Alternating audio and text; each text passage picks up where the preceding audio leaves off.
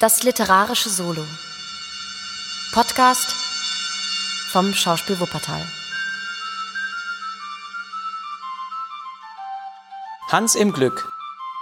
Ein Märchen der Gebrüder Grimm. Gelesen von Stefan Walz. Hans hatte sieben Jahre bei seinem Herrn gedient, da sprach er zu ihm Herr, meine Zeit ist herum, nun wollte ich gerne wieder heim zu meiner Mutter. Gebt mir meinen Lohn. Der Herr antwortete Du hast mir treu und ehrlich gedient. Wie der Dienst war, so soll der Lohn sein. Und gab ihm ein Stück Gold, das so groß als Hansens Kopf war. Hans zog sein Tüchlein aus der Tasche, wickelte den Klumpen hinein, setzte ihn auf die Schulter und machte sich auf den Weg nach Haus.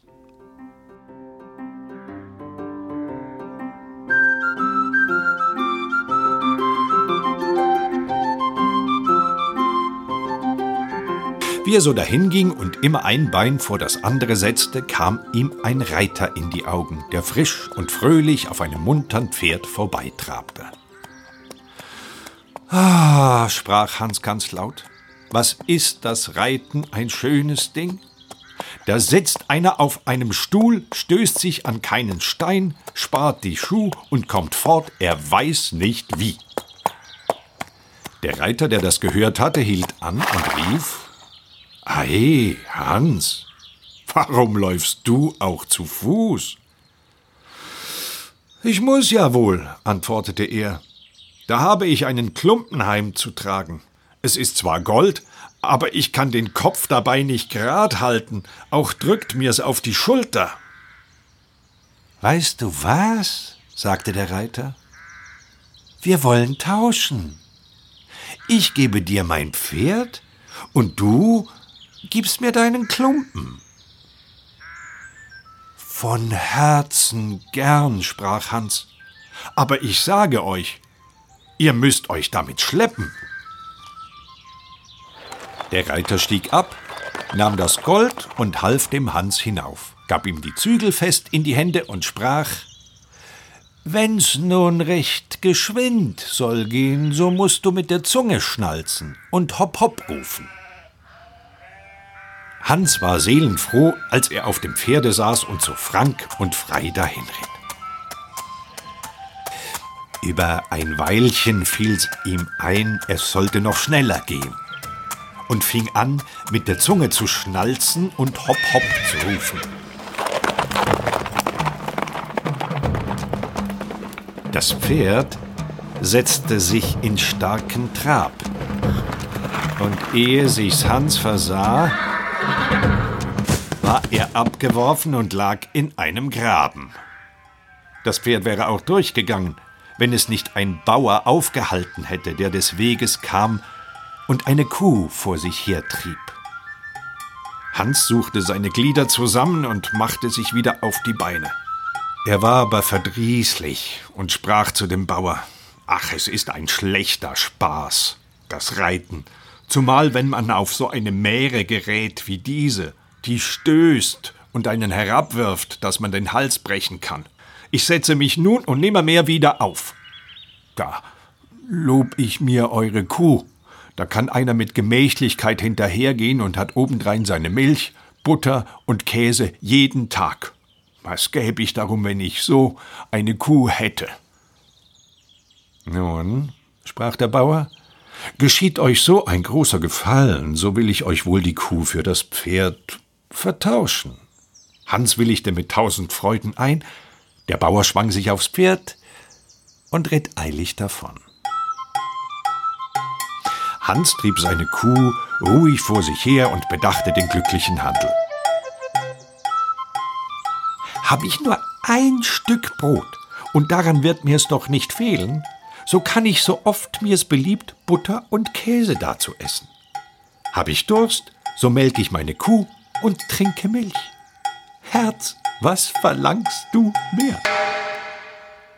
Als er zu einem Wirtshaus kam, machte er Halt, aß in der großen Freude alles, was er bei sich hatte, sein Mittags- und Abendbrot rein auf und ließ sich für seine letzten paar Heller ein halbes Glas Bier einschenken. Dann trieb er seine Kuh weiter, immer nach dem Dorfe seiner Mutter zu. Die Hitze ward drückender, je näher der Mittag kam, und Hans befand sich in einer Heide, die wohl noch eine Stunde dauerte. Da ward es ihm ganz heiß, so dass ihm vor Durst die Zunge am Gaumen klebte. Dem Ding ist zu helfen, dachte Hans. Jetzt will ich meine Kuh melken und mich an der Milch laben. Er band sie an einen dürren Baum, und da er keinen Eimer hatte, so stellte er seine Ledermütze unter. Aber wie er sich auch bemühte, es kam kein Tropfen Milch zum Vorschein. Und weil er sich ungeschickt dabei anstellte, so gab ihm das ungeduldige Tier endlich mit einem der Hinterfüße einen solchen Schlag vor den Kopf, dass er zu Boden taumelte und eine Zeit lang sich gar nicht besinnen konnte, wo er war. Glücklicherweise kam gerade ein Metzger des Weges, der auf einem Schubkarren ein junges Schwein liegen hatte. Was sind das für Streiche? rief er und half dem guten Hans auf. Hans erzählte, was vorgefallen war. Der Metzger reichte ihm seine Flasche und sprach Da, trinkt einmal und erholt euch. Die Kuh will wohl keine Milch geben, das ist ein altes Tier, das höchstens noch zum Ziehen taugt oder zum Schlachten. Ei, ei, sprach Hans und strich sich die Haare über den Kopf. Wer hätte das gedacht? Es ist freilich gut, wenn man so ein Tier ins Haus abschlachten kann. Was gibt's für Fleisch? Aber ich mache mir aus dem Kuhfleisch nicht viel. Es ist mir nicht saftig genug. Tja, wer so ein junges Schwein hätte, das schmeckt anders. Dabei noch die Würste. Hört, Hans, sprach da der Metzger, euch zuliebe will ich tauschen und will euch das Schwein für die Kuh lassen. Gott lohn euch eure Freundschaft, sprach Hans, übergab ihm die Kuh, ließ sich das Schweinchen vom Karren losmachen und den Strick, woran es gebunden war, in die Hand geben. Hans zog weiter und überdachte, wie ihm doch alles nach Wunsch ginge. Begegnete ihm je eine Verdrießlichkeit, so würde sie doch gleich wieder gut gemacht. Es gesellte sich danach ein Bursche zu ihm, der trug eine schöne weiße Gans unter dem Arm.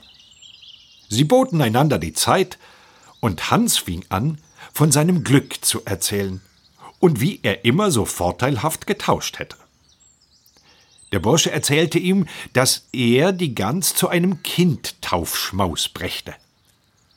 Hebt einmal, fuhr er fort und packte sie bei den Flügeln. Wie schwer sie ist. Sie ist aber auch acht Wochen lang genudelt worden. Wer in den Braten beißt, muss sich das Fett von beiden Seiten abwischen. Ja, sprach Hans und wog sie mit der einen Hand. Die hat ihr Gewicht. Aber mein Schwein ist auch keine Sau.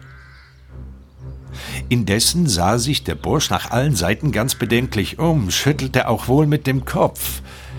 Hört, fing er darauf an, mit eurem Schweine mag's nicht ganz richtig sein.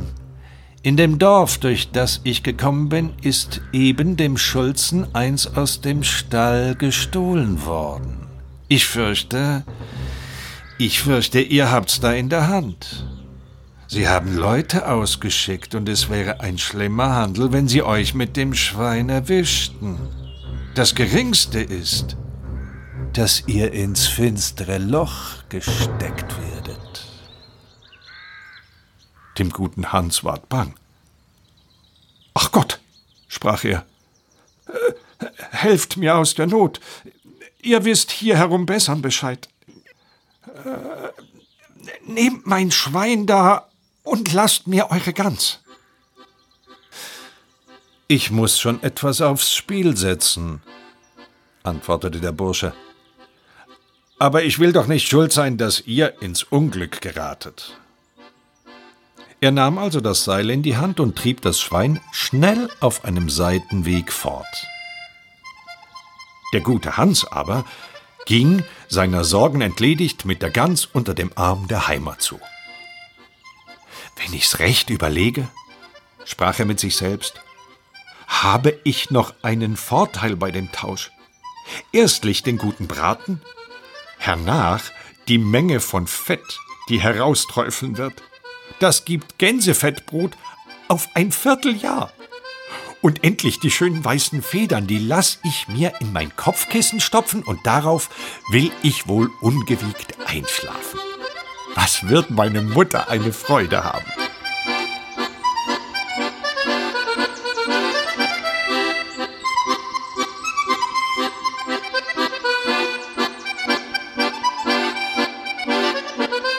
Als er durch das letzte Dorf gekommen war, stand da ein Scherenschleifer mit seinem Karren.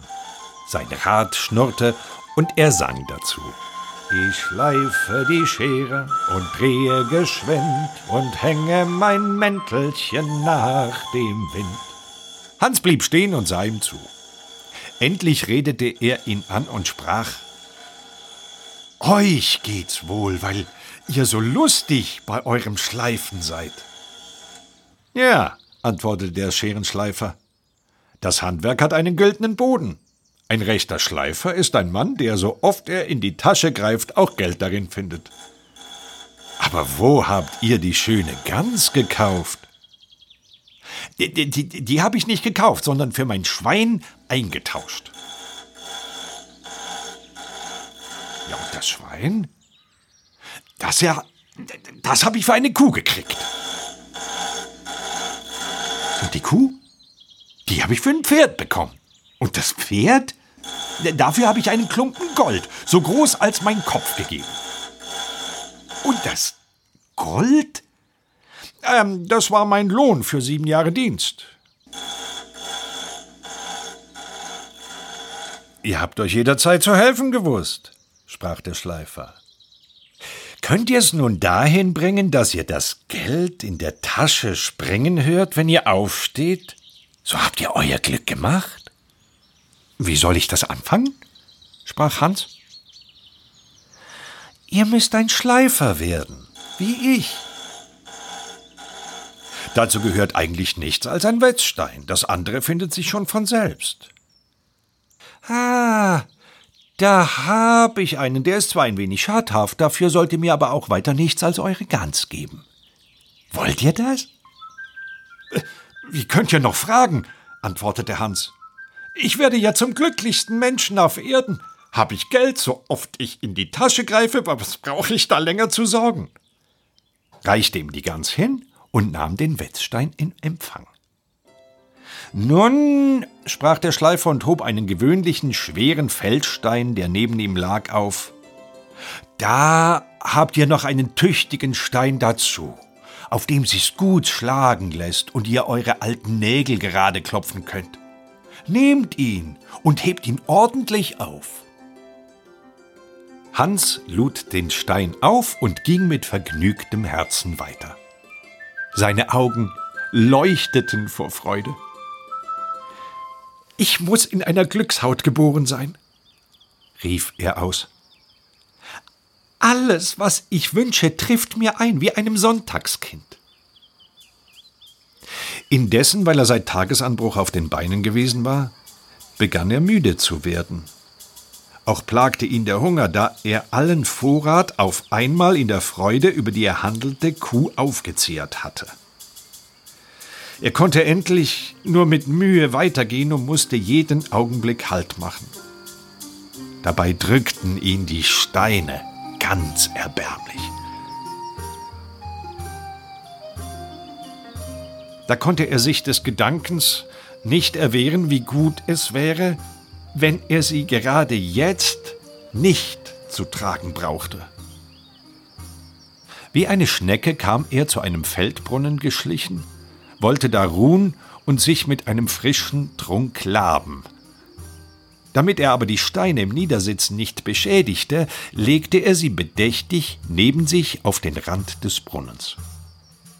Darauf setzte er sich nieder und wollte sich zum Trinken bücken.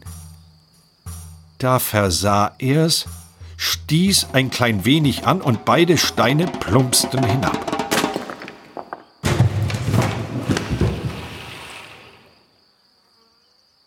Hans, als er sie mit seinen Augen in die Tiefe hatte versinken sehen, sprang vor Freuden auf, kniete dann nieder und dankte Gott mit Tränen in den Augen, dass er ihm auch diese Gnade noch erwiesen und ihn auf eine so gute Art und ohne dass er sich einen Vorwurf zu machen brauchte, von den schweren Steinen befreit hätte, die ihm allein noch hinderlich gewesen wären.